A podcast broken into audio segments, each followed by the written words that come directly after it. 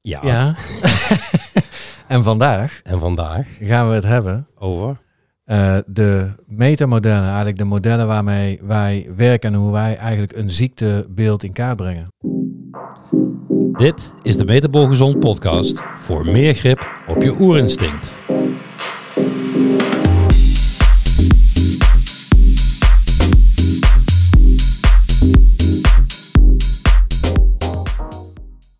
Welkom bij weer een nieuwe aflevering van de Metabol Gezond podcast, waarin wij therapeuten de kennis geven om de gezondheid van hun patiënten te verbeteren. Met de podcast willen we zoveel mogelijk therapeuten helpen om hun patiënten gezondere keuzes te laten maken. Niet door te zeggen wat ze moeten doen, maar door kennis over te dragen. Door onze kennisintensieve podcast heb je een verbeterd inzicht in de achtergrond van de oerinstincten.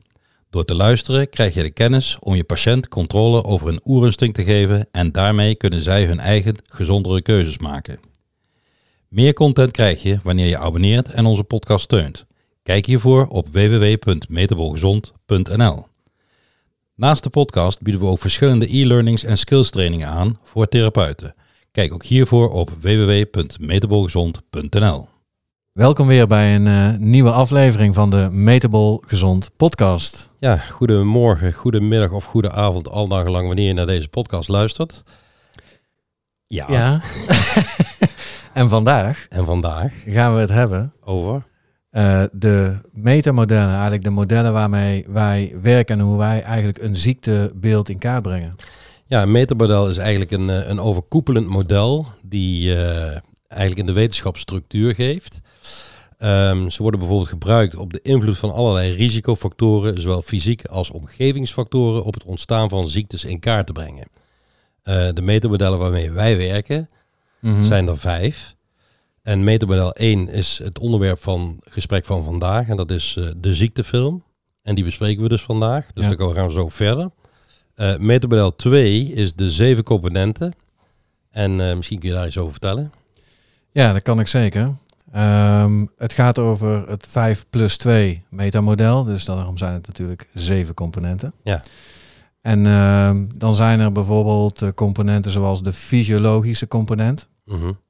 En met de fysiologische component ga je vooral eh, ja, signalen in kaart brengen die met eh, bepaalde activiteit van je zenuwstelsel eh, van doen hebben. Bijvoorbeeld een verhoogd orthosympathicus of sympathicus eh, activiteit. Ja, en om te bepalen of dat die er is, kijken we bijvoorbeeld naar hartslag, ademhalingsfrequentie, spierspanning, bloeddruk, buikgevoel. Alle parameters die veranderen onder invloed van de activiteit van het sympathisch zenuwstelsel bijvoorbeeld. Mhm. Dan hebben we metamodel 3. Metamodel 3 is het tekst-context model. En dat is leidend in het in kaart brengen van de energieverdelingsstoornis. Ja. ja, je kunt bijvoorbeeld, eh, in principe wordt eh, iedere chronische aandoening gekenmerkt door bepaalde symptomen, die dus te maken hebben met eh, verwaarlozing of hyperactiviteit. Dus de hoeveelheid energie naar een weefsel, orgaan of een systeem. En dat wordt bepaald door de tekst en de context. Kun je een voorbeeld geven van tekst-context-conflict? Ja, iemand die bijvoorbeeld in een leidinggevende functie eh, zit, maar eh, de tekst, dus de persoon zelf, hoe die is, eh, kan gewoon bijvoorbeeld die eigenschap eigenlijk van nature uit helemaal niet in zich hebben. En dan is het functioneren in die context ziekmakend. Precies.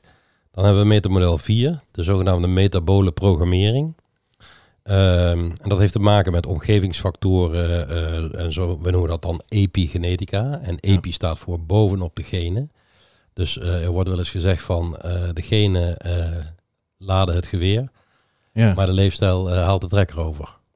Ja, ik heb recent zelf nog een mooi voorbeeld meegemaakt dichtbij. En dat ging over een pancreaskanker bijvoorbeeld. Mhm. En dan zie je dus dat die echte genetische invloed, dus als ze echt een, genetisch onderzoek gaan doen, Mhm. Ja, dat dat geloof ik nog geen eens eh 2% is. Wat de impact is van een echt eh, gen bij deze aandoening. Maar als er dan toch, en dat was in deze case ook zo, in die familie eh, in één generatie al eh, in ieder geval drie mensen zijn overleden aan deze ziekte. Mhm. Nou, dan is de kans eigenlijk niet zo groot dat het te maken heeft met die maximaal 1 of 2 procent eh, genetische component. Ja, er wordt wel eens wordt gezegd dat eh, maximaal 5% van de, van de ziektes eh, veroorzaakt worden door genetische afwijkingen, veranderingen, eh, ja, defecten zoals je, dat, als je dat zo wil noemen. Ja. Maar dat betekent dus dat, dat, dat 95% eh, van, van alle aandoeningen het gevolg zijn van epigenetica. En Ja. epigenetica is eigenlijk terug te brengen op alle invloeden die van buitenaf op ons lichaam inwerken. En dan moet je denken aan voeding, beweging, slaap, stress, ademhaling. Ja, niet te vergeten de eerste duizend dagen van het leven, inclusief eh, zwangerschap, waarin eh, wat er aangeboden wordt aan een klein kind, wat eigenlijk nog een soort blanco programmering eh, heeft, Mhm. natuurlijk heel erg bepalend is voor welke genen er worden geactiveerd en welke niet. Ja, dat activeren en het, eh, en het eh, en of inactiveren van specifieke genen, dat noemen we wel methylatie of demethylatie van genen. Ja, Eh, ik geef altijd het voorbeeld eh, dat eh, het DNA in de, de cellen van jouw oor hetzelfde zijn als eh, het DNA van de cellen van je blaas. En toch plas je niet uit je oor. ja. En dat betekent, en dat betekent dus eh, in feite dat eh, in die cellen, in Ja. die specifieke cellen, die genen ook uitgezet zijn. Ja. Die hypermethyleerd zijn. ja. Zou een ding zijn. Nou, ik moet je wel ik zeggen dat ik het wel voor me zie, hoe dat eruit zou zien. Ja, dat zou wel grappig zijn. Ja, Het laatste metermodel eh, waar we heel veel gebruik van maken is het metermodel 5. En daar hebben we het natuurlijk al heel veel vaker over gehad. ja, Want metermodel 5 gaat over energieverdeling, verwaarlozing en hyperactiviteit. En, Correct. En ja, ja we- eigenlijk eh, is dat een van de metermodellen die we, die we heel vaak gebruiken om te verklaren waarom mensen specifieke klachten hebben. ja, We hebben het al vaker gehad over eh, de energieverdeling, dat die verandert bij een infect. Eh, heel recent natuurlijk eh, zien we eh, heel veel mensen in de praktijk die toch long covid klachten hebben. ja, En die komen dus met een hyperactiviteit van het immuunsysteem, wat leidt tot een verwaarlozing van bijvoorbeeld de hersenen, ja. met als gevolg klachten zoals brain fog, hoofdpijn, concentratiestoornissen, et cetera.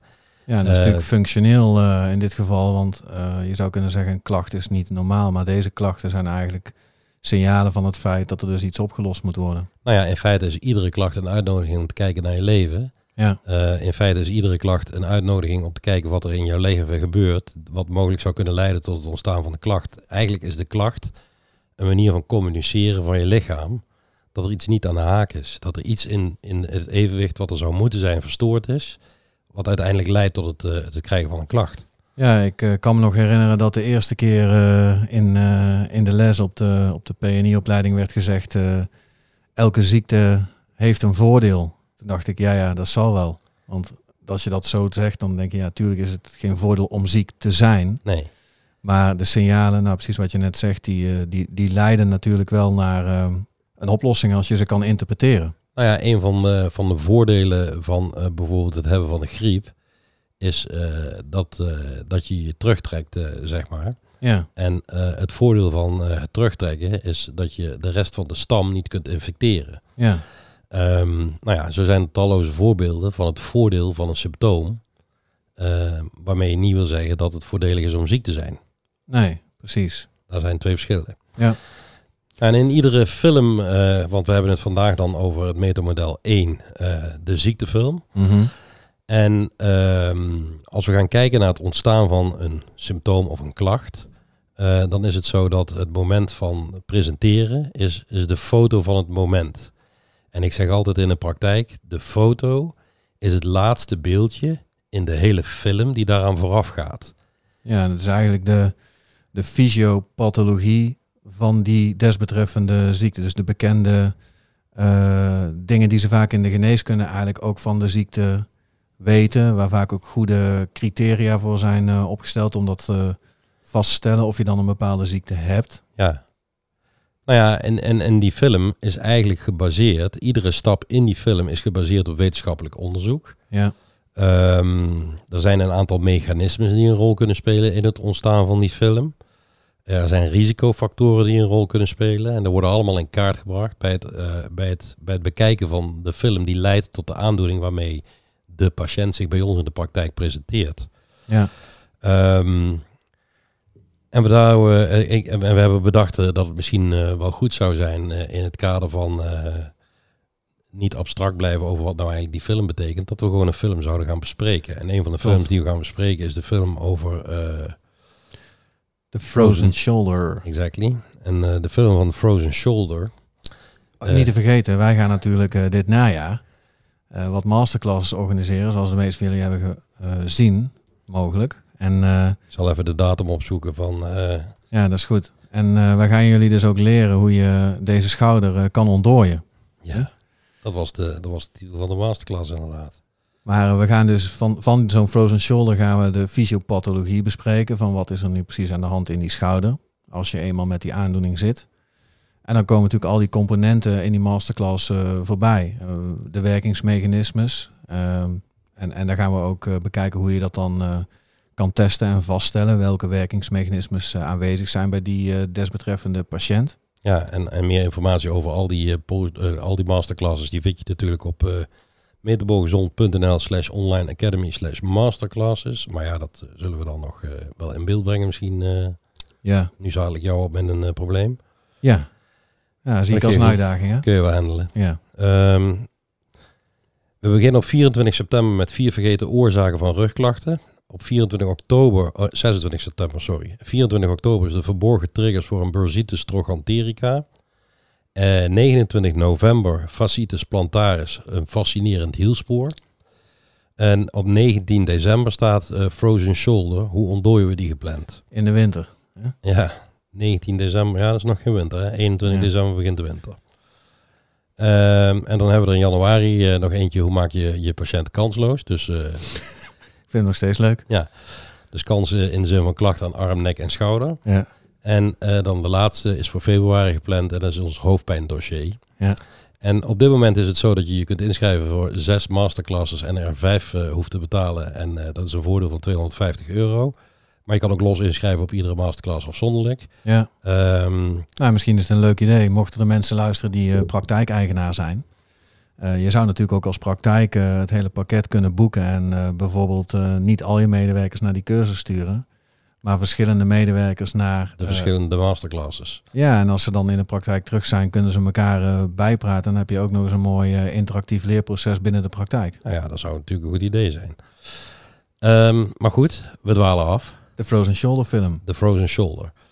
En ehm, bij iedere film is er een begin, een midden en een eind. Ja. En als het aan het eind niet goed is, dan was het nog niet het einde. Of Hoe was het ook weer eens? Dit is wel een, eh, deze is wel geslaagd. Maar ik moet je eerlijk zeggen dat ik het ook niet meer weet. Nee, als het nog niet goed is, is het nog niet het einde. Dat was het. Ja, Aan het einde is alles goed. En als het niet goed is, is het nog niet het einde. Dan ben je nog niet aan het einde Ja. van de film. Zo was het, ja. Nou, valt niet mee zo'n eh, direct na de vakantie. Maar eh, we gingen kijken naar de film van eh, een Frozen Shoulder. En een Frozen Shoulder kan een aantal oorzaken hebben. Ja, om, om te beginnen is het, is het goed om onderscheid te maken, omdat er dan dus andere factoren een rol spelen. Mhm. Tussen een idiopathisch, dus zonder aanwijsbare oorzaak ontstane frozen shoulder, Mhm. of een traumatische frozen shoulders, dus waar duidelijk in de anamnese en de historie een, eh, een trauma op die schouder eh, naar voren komt. Laten we beginnen met eh, de film van een idiopathische Frozen Shoulder. Ja, Want ik denk dat we die in de praktijk het meeste zien. en ook waarschijnlijk wel het lastigste is om aan te vliegen. Ja, Eens. Ehm, nou, die, die, eh, die witte vlakjes, ja, die, ik moet misschien dan, nu zeg ik dit, dus misschien moeten we dit ook eh, in beeld brengen, maar moet je even kijken of dat lukt. Ja. Ehm, maar dat zijn in ieder geval ook eh, mensen die dus bepaalde risicofactoren hebben, waarbij in zijn algemeenheid een frozen shoulder iets is wat zou kunnen ontstaan en een verhoogde kans geeft. En dat is bijvoorbeeld de ziekte van eh Dupuytren. ja, Parkinson, een verstoorde schildklierfunctie, met name de hypothyroïdie, dus de onder eh, de verlaagde eh schildklierfunctie. mhm. Nou, die gaan we ook even uitzetten. En eh, diabetes is ook een, eh, een risicofactor. Eh, dus als mensen met dat soort aandoeningen, dan moet je eigenlijk gewoon uitvragen. Want als ze die hebben, dan weet je dat dat een rol kan spelen. Ja, en wat misschien nog handig is om te weten, is dat in de literatuur bekend is dat eh, het vaker voorkomt bij vrouwen dan bij mannen. Heel, Mhm. heel vaak zien we eh, daar ook percentages, maar dat is nu eh, niet het geval. Ehm, en ehm, aan het einde van de film hebben we dus te maken met een, eh, ja, een frozen shoulder. Ja, En de film begint ergens natuurlijk. Mhm. En ik weet niet hoe dat jij doet in de praktijk, maar in de praktijk begin ik meestal achteraan de film, om daarna terug uit te gaan naar het begin van de film. Ja, je wil eh, eigenlijk eh, de foto wil je eigenlijk testen. Ja. Nou ja, en het is natuurlijk lastig om de film te begrijpen als je de foto niet begrijpt. Absoluut. Zelfs eh, je kunt de film eigenlijk niet eens maken als je de foto niet weet. Nee, precies. Ja. Dus ik kom bij jou. Ja, Ik heb last van mijn schouder. ja, Ik kan mijn schouder ongeveer eh, 40 graden, 50 graden eleveren en dan loopt hij vast ja. in de antiflexie. En bovendien eh, kan ik ook in de abductie niet verder komen dan 30 graden. Mhm. Eh, hoe gaan we dat testen? Nou, dat is dus eh, interessant omdat de frozen shoulder, als we het dan dus over de foto hebben, dat het natuurlijk een, een ontstekingsreactie is in het schoudergewricht. Mhm. En de foto laat zien dat er in het geval van de idiopathische frozen shoulder ehm, een microbioom in, dit, in de synovia van het gewricht eh, aanwezig is, met componenten die daar eigenlijk niet aanwezig horen te zijn. En die componenten die daar niet aanwezig horen te zijn, lokken dus in feite de ontsteking uit. Yes. En dan is de eerste vraag, eh, ik heb een ontsteking, Ja, dus ik heb een adhesieve capsulitis. yes. En een itis eh, is natuurlijk eh, gepaard gaande met een eh, capsulair patroon. Dat wil zeggen dat mijn antiflexie beperkt is, dat mijn endorotatie beperkt is en dat mijn abductie beperkt is. Ja. In die volgorde ook? Oeh, Ja, dat is even geleden. ja, zou ik even moeten opzoeken zo. Maar dat weten we in ieder geval te vertellen in de masterclass, eh, die dus eh, in eh, Ja. december plaatsvindt, 19 december. Ehm, maar goed, er zitten dus bacteriën in mijn schouderkapsel. Ja. En hoe komen die daar dan? Die komen daar omdat, net zoals waar we ooit eerder over gesproken hebben, het lichaam allerlei immunologische barrières heeft. Mhm. Dus denk hierbij aan de holtes in de schedel, denk aan de luchtwegen, de darm, de huid, plekken waar eh, toegang is tot de binnenkant van het lichaam. Dus eigenlijk de grens tussen binnen en buiten. Yes. En ehm, dat betekent de slijmvliezen, Ja. common mucosal immune system. Ja. Ja, en wat misschien eh, veel mensen niet weten, en ik zal eerlijk zeggen, ik ook niet tot eh, voordat ik deze opleidingen al heb gedaan, is dat een, een gewricht, een synoviaal eh, gewricht, eh, dat eigenlijk daar ook een barrière zit. Want er zijn natuurlijk ook, eh, of er moet eigenlijk ook uitwisseling van het een en ander met de binnenkant van het gewricht kunnen plaatsvinden. Ja, dus, dus eigenlijk wat je zegt is dat ge, eh, gewrichtsholte is eigenlijk buitenkant. Ja, En daar hoort van nature een eh, immunologische component. ja, En die immunologische component is het aangeboren immuunsysteem. Dat, is onder- Ja. dat, is dus, dat zijn dus je barrières. ja, En in die barrières gaat dus iets fout, waardoor er een ontsteking ontstaat. ja. En wat er fout gaat bij een frozen shoulder is iets heel eh, specifieks, want er zijn daar eh, twee bacteriën aanwezig die daar in principe dus niet horen te zijn. Dat is de Propionobacterium acne. Mhm. En eh, wat gezien wordt is de Streptococcus epidermis. En dat betekent dus dat dat een huidbacterie, of het zijn allebei huidbacteriën. Ja. En die huidbacteriën die horen dus niet thuis in het schouderkapsel. Ja, Of in, het- in, in, in het intra-articulaire deel van het schoudergewricht. nee. Die zou, eh, zoals natuurlijk heel logisch, klinken op de huid zich horen te bevinden. Dus een van de dingen die nodig zijn voor het herstellen van een eh, frozen shoulder is een optimale huidhygiëne. Exact. En als we dan een stapje terug gaan, want eh, die bacteriën die zitten natuurlijk in dat kapsel, eh, die komen van buitenaf, Ja. vanaf de huid. Hoe, Ja. komen die, hoe komen die in het schoudergewricht terecht? Nou, die moeten natuurlijk gaan reizen. En die kunnen alleen maar reizen door zich via de bloedbaan te verplaatsen in het lichaam. En dat betekent dat ze dus ook ergens een entreepunt moeten hebben Ja. om binnen te kunnen komen. Ja, nou, ik weet niet of je dit bedoelt, maar dat, dat kan alleen maar één ding betekenen. Dat dus de huidbarrière, eh, ja, nou ja, zou je kunnen zeggen, eh, te doorlaatbaar is. Ja, Of bedoelde je dat niet? nou ja, onder andere. Het kan ook zijn dat bijvoorbeeld de mondbarrière te doorlaatbaar is. Ja, Eh dat zien we ook bijvoorbeeld bij het ontstaan van een hernia lumbalis, eh, dat, eh, dat deze bacteriën in, in, de, in de discus worden aangetroffen. ja, En dat had en, eerder over gehad. ja, en wat misschien ook een component is, want ehm, waarom krijgt nu een persoon in één keer dan op een bepaald moment, idiopathisch, die frozen shoulder. Waarom is dat? Stel dat die bacterie er nou al, eh, ja, misschien heb je al heel lang een slechte huid hè, vanuit vroeger. Maar waarom heb je dan op je veertigste in één keer een frozen shoulder? Ja, ik denk dat we nu al heel snel eh, gaan duiken in eh, zeg maar het einde van de film, de Frozen Shoulder. En het begin van de film is namelijk de open barrière. Maar er zijn nog wel wat stapjes tussendoor die ook plaats Mhm. moeten vinden voordat we überhaupt komen aan, het, aan de Frozen Shoulder. En de stap die voorafgaand aan het krijgen van een Frozen Shoulder is een laaggradige ontstekingsreactie in ons lichaam. Ja, En de laaggradige ontstekingsreactie die zou behandeld kunnen worden eh, door, door bijvoorbeeld met lactoferine of manose of beta-glucane eh, eh, in te zetten. Mhm. Ehm, een van de dingen die een rol speelt is dat er een eh, microbioom is in je darm. dat was wat ik eigenlijk bedoelde, zoals hier staat. Ja, Ja, dat, die, dat het eigenlijk een slapend microbioom is. ja en dat is, dat is de stap die vooraf gaat aan de low-grade inflammation, Ja, de laaggradige ontstekingsreactie. Ja, En dat betekent dat je darmgezondheid een belangrijke rol speelt in het ontstaan van een frozen shoulder. Nou, als we gaan kijken in de praktijk, zien we heel vaak dat we biomechanisch een frozen shoulder behandelen. En dat het echt heel lang duurt. En dat er zelfs onderzoek is waaruit blijkt dat het niet zo heel veel uitmaakt wat je doet. Eh, en dat het gewoon 8 tot 10, misschien wel 12 maanden duurt voordat die frozen shoulder eh, minder klachten begint te geven. ja, Dat betekent dat een biomechanische interventie misschien niet de optimale interventie is eh, bij het behandelen van een frozen shoulder. ja. En als we dan gaan kijken naar de film en hoe het zich ontwikkelt, eh, dan zien we dus dat eh, voorafgaand aan dat eh, dormant microbiome, dus voordat die het microbioom en ik lees daaruit dat het in de darm is, maar dat hoeft helemaal niet per se in de darm te zijn, want ook op je huid heb je natuurlijk een microbioom. Ehm, maar voorafgaand aan het feit dat dat een probleem begint te worden, zien we vaak vaccinaties, Ja. waarmee dus de huid doorboord wordt. Ja, we zien operaties, waarbij de huid ook opengemaakt wordt.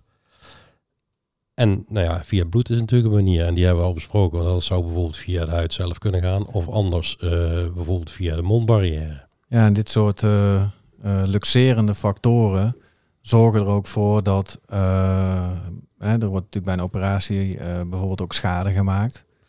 En, en dan zie je dat er dus ook lekkage kan komen van ijzer, wat een voeding is voor bacteriën, waardoor dat microbioom nou ja, ook ontwaakt, actiever wordt en een low-grade inflammation uitlokt. Als er een specifieke hoeveelheid eh, aanwezig is, eh, dat noemen we dan quorum sensing.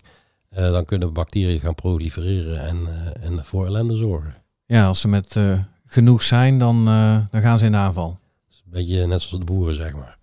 Ja, nou ja, we moeten nog wel wel meer boeren gaan aanvallen dan. Laten we het daar niet over hebben. Nee, gaan we niet doen.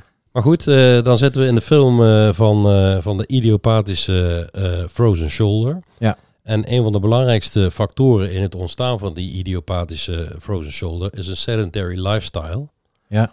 En een van de dingen die je het beste kunt doen om die sedentary lifestyle te doorbreken, is sitting breaks. Ja. We zitten met z'n allen veel te veel en veel te lang en eh, we hebben veel te weinig beweging. Dat is algemeen bekend. Ehm, maar iedere 30 minuten, eh 1 tot 2 minuten in beweging zijn waarbij je hartslag even boven de 100 komt, is al voldoende om eh, de zittijd te doorbreken die kan leiden tot het ontstaan van een frozen shoulder. Ja. Ehm, andere dingen die we zouden kunnen doen? Ehm, nou ja, ja en, en nog één factor misschien, als we toch alle factoren bespreken, dat ook zelfs gewoon eh, verwaarlozing. En dus als je een voorkeurszijde hebt bijvoorbeeld rechts en je speelt eh, tennis, dan is de kans significant wat groter dat je misschien aan je linkerschouder een frozen shoulder ontwikkelt.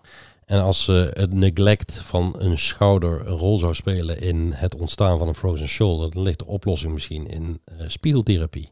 Ja, Waarbij we de hersenen als het ware voor de gek houden. dat beide zijden toch gebruikt eh, worden. Daar heb ik hele mooie resultaten van gezien in de praktijk. Mhm. Verder kunnen we natuurlijk zorgen dat de beweeglijkheid, mobiliteit door middel van stretching en dergelijke Ja. leidt tot een verbeterde mobiliteit. Uiteindelijk moeten we er natuurlijk voor zorgen dat we de barrières sluiten. Ja, En we moeten ervoor zorgen dat de ontstekingsreactie tot een einde kan komen. ja, En tot, om een re- ontstekingsreactie tot het einde te laten komen, moeten we oplosstoffen hebben. Niet- Mhm. Niet, stoffen die oplossen, maar stoffen die het probleem oplossen. ja, En eh, wij noemen dat, eh, in het Engels is dat to resolve. En oplosstoffen zijn resoliomics. ja, En die helpen dus eh, het ons immuunsysteem om een ontsteking tot een goed einde te brengen. Ja. Moet je denken aan bijvoorbeeld omega-3 vetzuren. Mhm. Ehm, als we gaan kijken naar eh, de barrière hyperpermeabiliteit, dus de te grote doorlaatbaarheid van bijvoorbeeld de huid of eh, de slijmvliezen van, eh, van ons maag-darmkanaal of de bovenste luchtwegen, dan is glutamine specifiek een aminozuur wat ervoor zorgt dat die barrière afgesloten kan worden. Ja.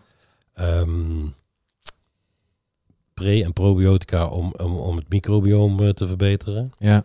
En eh, als het gaat over eh, ja, een, een frozen shoulder, dan blijkt uit onderzoek dat vooral bacteriën die inter, of, ja, het microbioom wat interleukine 10 produceert, eigenlijk zorgt voor, Tolerantie. die zocht ik dat woord, immuuntolerantie.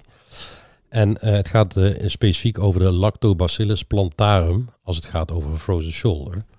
Ehm, en verder is het natuurlijk zo dat als er sprake is van een microbioom wat eh, voor ontstekingsreactie zorgt, eh, dat uh, lactoferrine een rol kan spelen. Ja.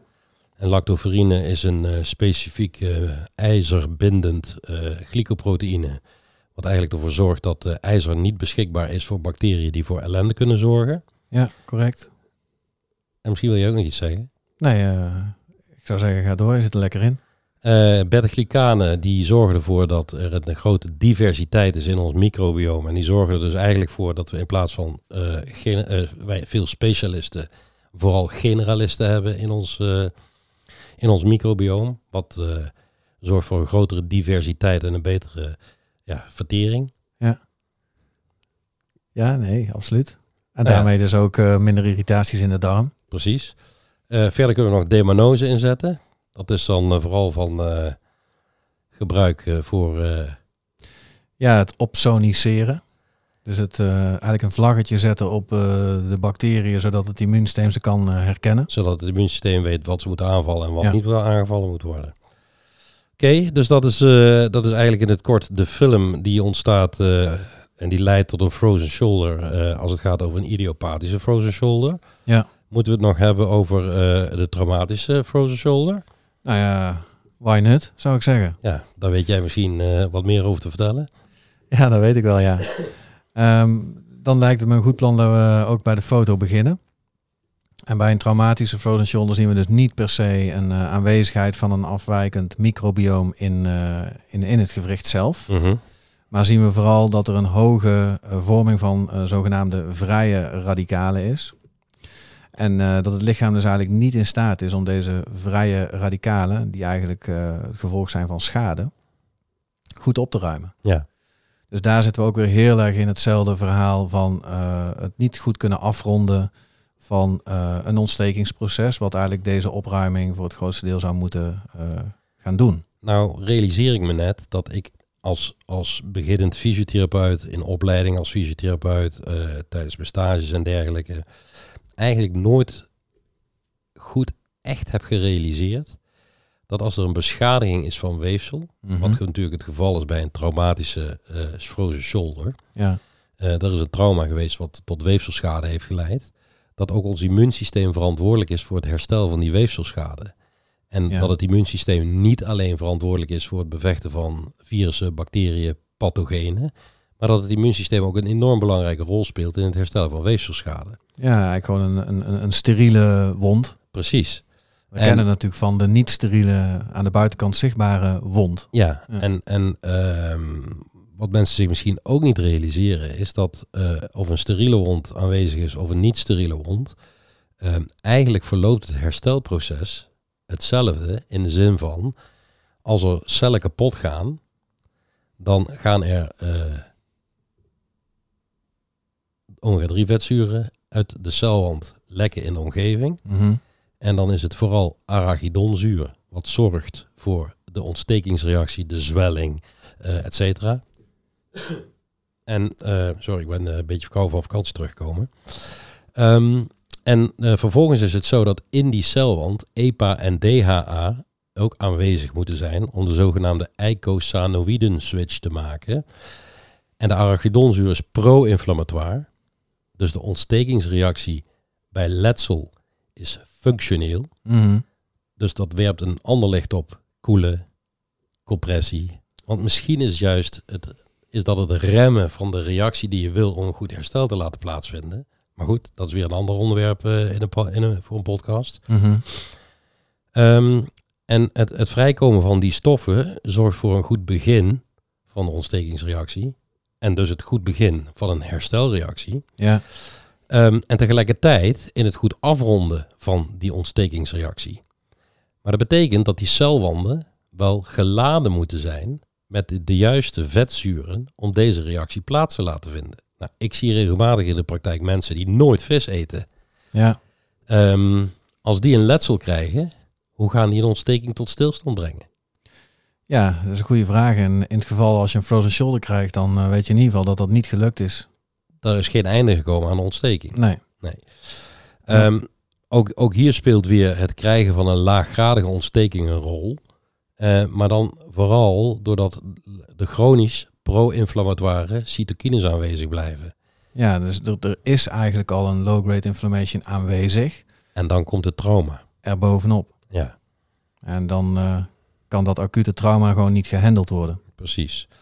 En eh, nou ja, eh, de stap daaraan voorafgaand eh, is het gebrek aan oplossingsvermogen voor die chronische laaggradige ontsteking die aanwezig is. Ja, En dan komen we dus in het omega-3 eh, verhaal. ja, Ik zie hier zelfs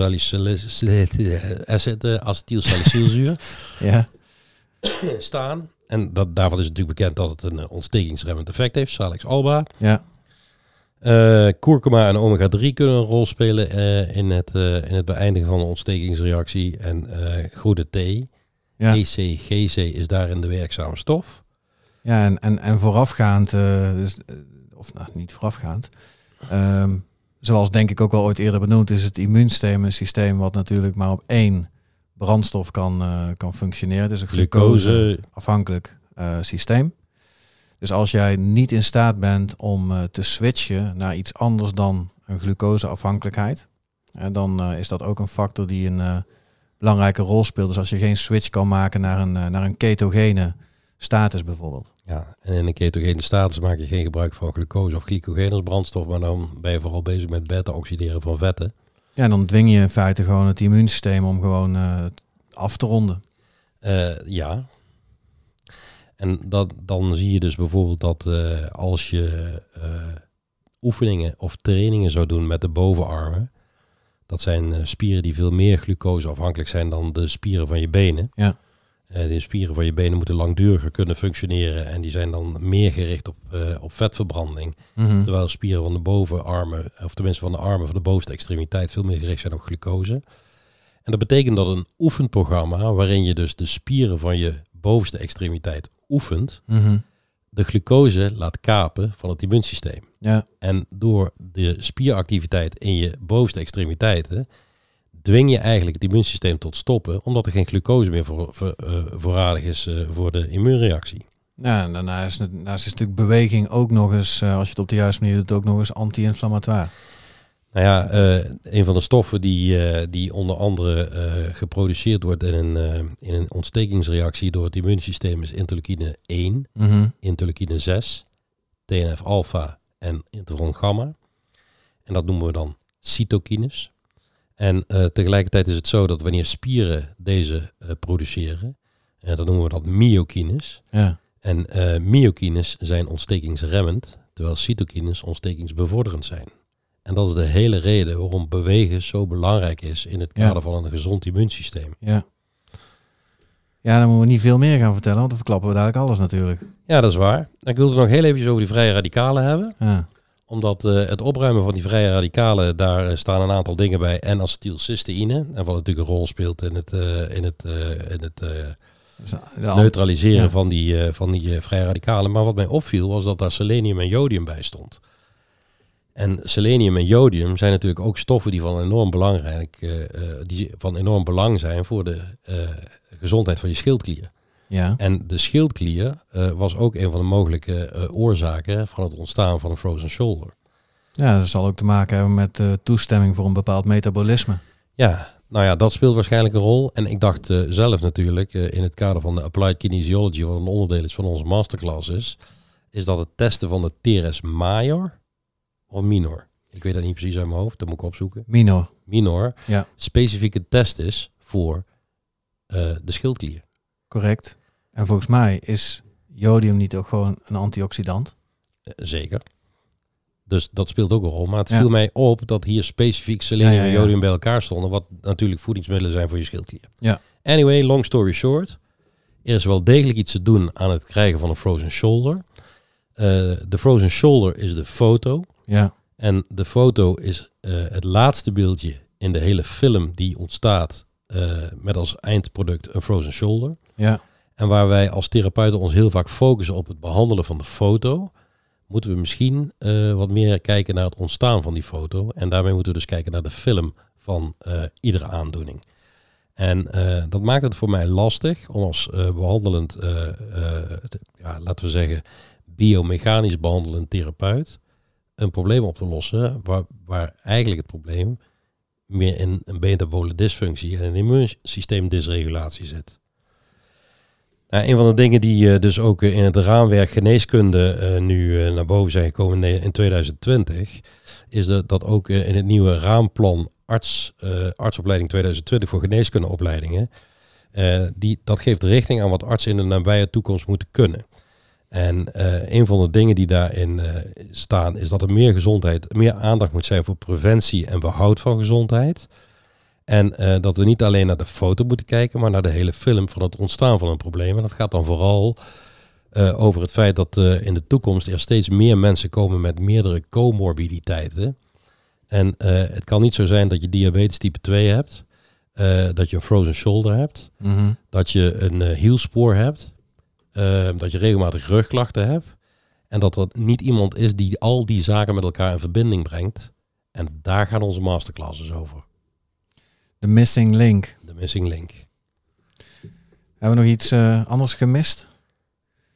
Ik denk dat we weer vrij compleet zijn geweest. Nou ja, we hebben in ieder geval veel verteld. Ja. En we zitten weer ruim over het half uur. Dus ik Ja. denk dat, we, dat het mooi is om, eh, om af te sluiten. Ja, Ja. we, we hadden nog een quote eh, natuurlijk. Ja. Ehm, en eh, ik heb gezocht op filmquotes. Ehm,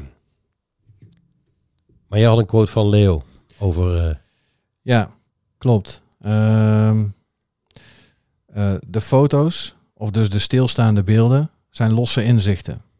Samen vormen ze de film die het verband en verloop laat zien van de ziekte. ik denk dat dat een mooi einde is. Dat denk ik ook. Tot, over twee weken. Deze podcast werd mede mogelijk gemaakt door Metabol Gezond.